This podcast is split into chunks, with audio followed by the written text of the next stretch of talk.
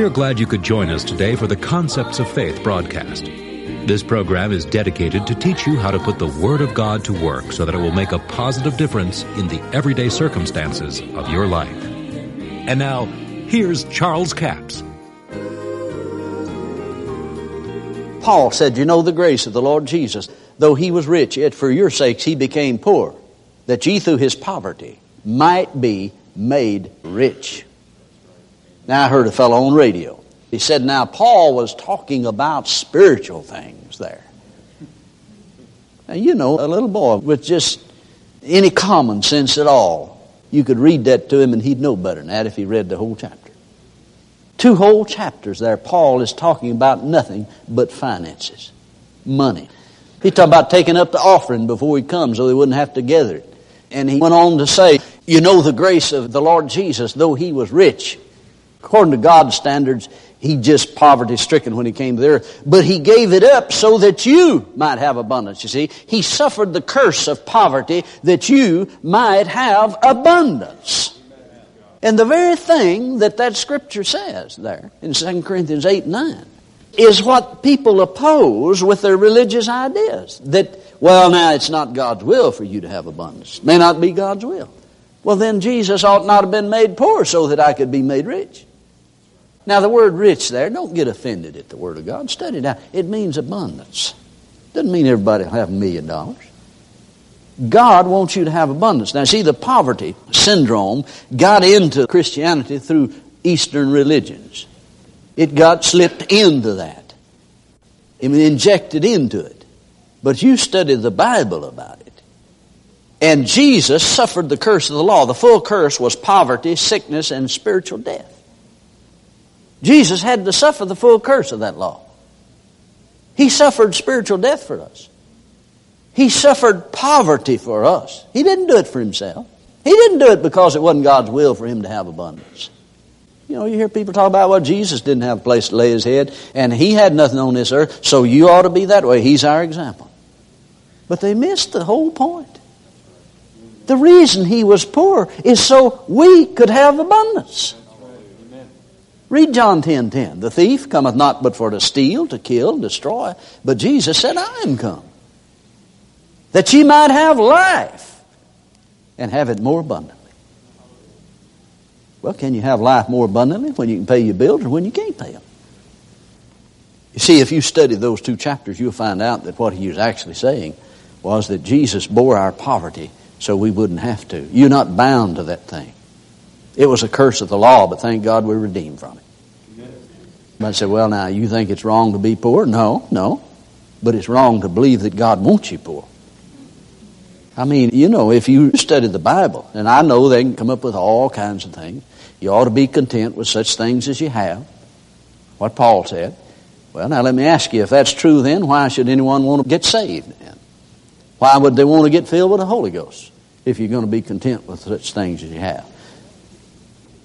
See, when people take things out of context and get it over into area where it doesn't belong, you get your mind squirreled up rightly divide the word of truth.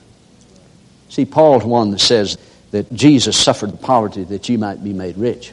Now, the reason I dwell on that quite a bit is because that I find a lot of people in religious circles have been taught that it's wrong to have abundance.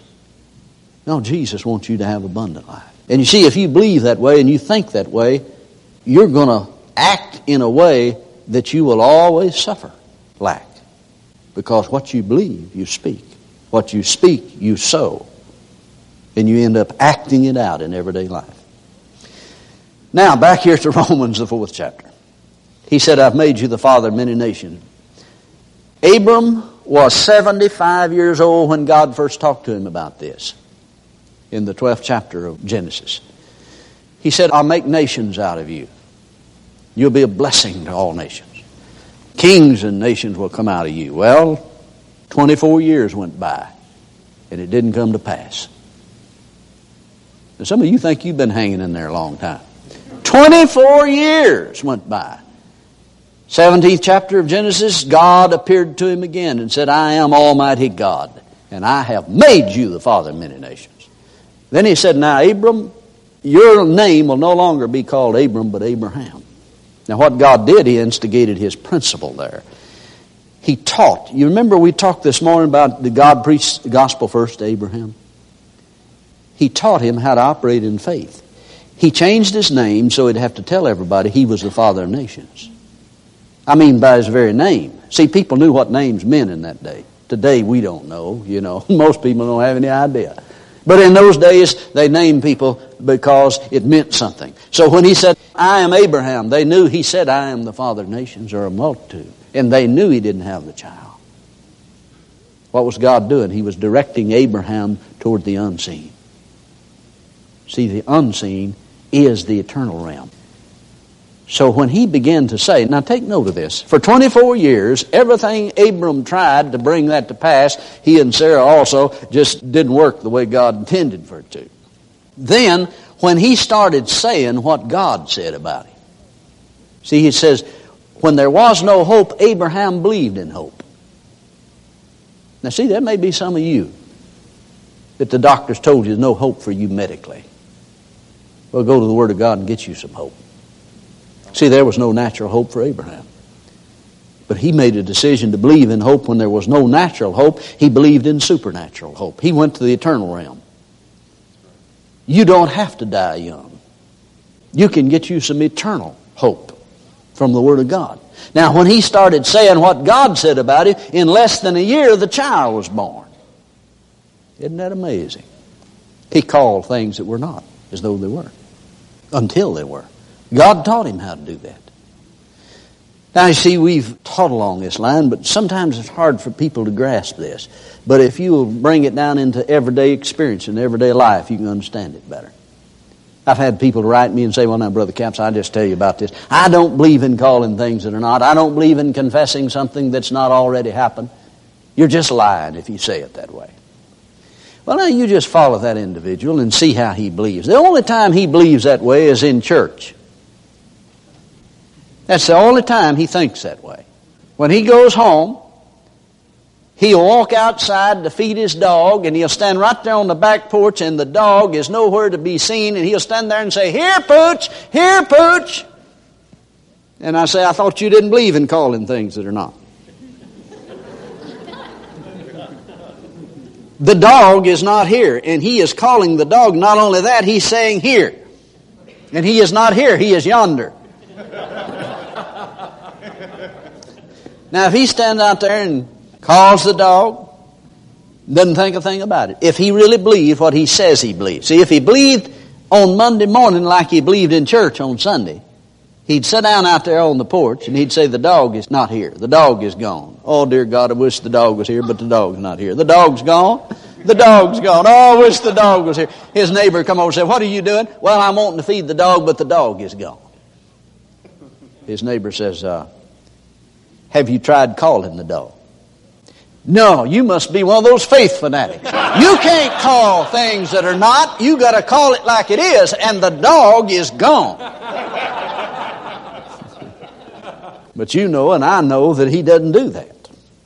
See, if you went by that way, the people say, well, you got to say it like it is. Well, what if you go out there and the cat's there and you want the dog? he sat down and start calling the cats. Then all the cats in the neighborhood come.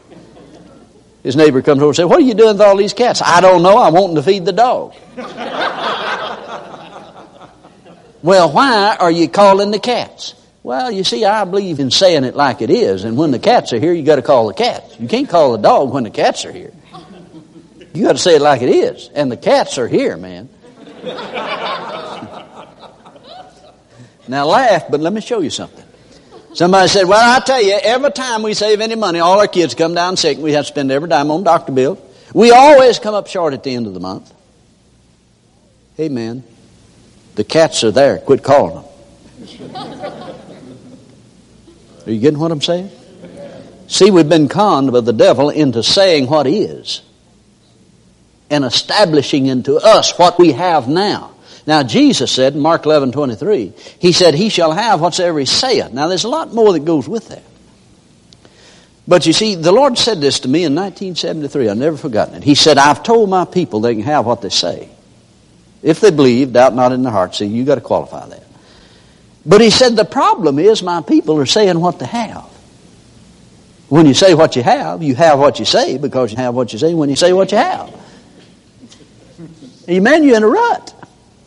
Don't take you long to figure that out. If you're going to have what you say and you're always saying what you have, you're not going anywhere fast. How in the world would you ever break out of that? You're going to have to say something you don't have. Now that's what God was teaching Abraham to do. Call the thing that's not here. See, you've got to concentrate on the unseen realm. You don't do it with your carnal mind. This mind is a goal setter. I mean, your head's a goal setter. You speak it, and it establishes it in your spirit, in your heart. It won't work in your head. There's a lot of people tried that. Ah, well, they just say it and say it. Well, I said it 300 times. It didn't come to pass. Well, all they had is a formula. They didn't have the principle. Jesus said, As you've believed, so shall it be. And faith cometh by what? Hearing and hearing and hearing and hearing and hearing. It did not say that faith cometh by reading. It said faith cometh by hearing. And to hear it has to be spoken. And Paul brings it into the right perspective when he says, the Word is nigh you. The promise of God is as close to you as getting it in your mouth and in your heart. Thank you for joining us for the Concepts of Faith broadcast today. Our offer this week is CD offer number 7246. It's two CDs for $15 plus $4 postage and handling, total of $19. It's entitled The Law of Faith. Now, when we talk about the law of faith in the Romans, the 10th chapter, the Apostle Paul deals with this. He says, For Christ is an end of the law for righteousness to everyone that believeth.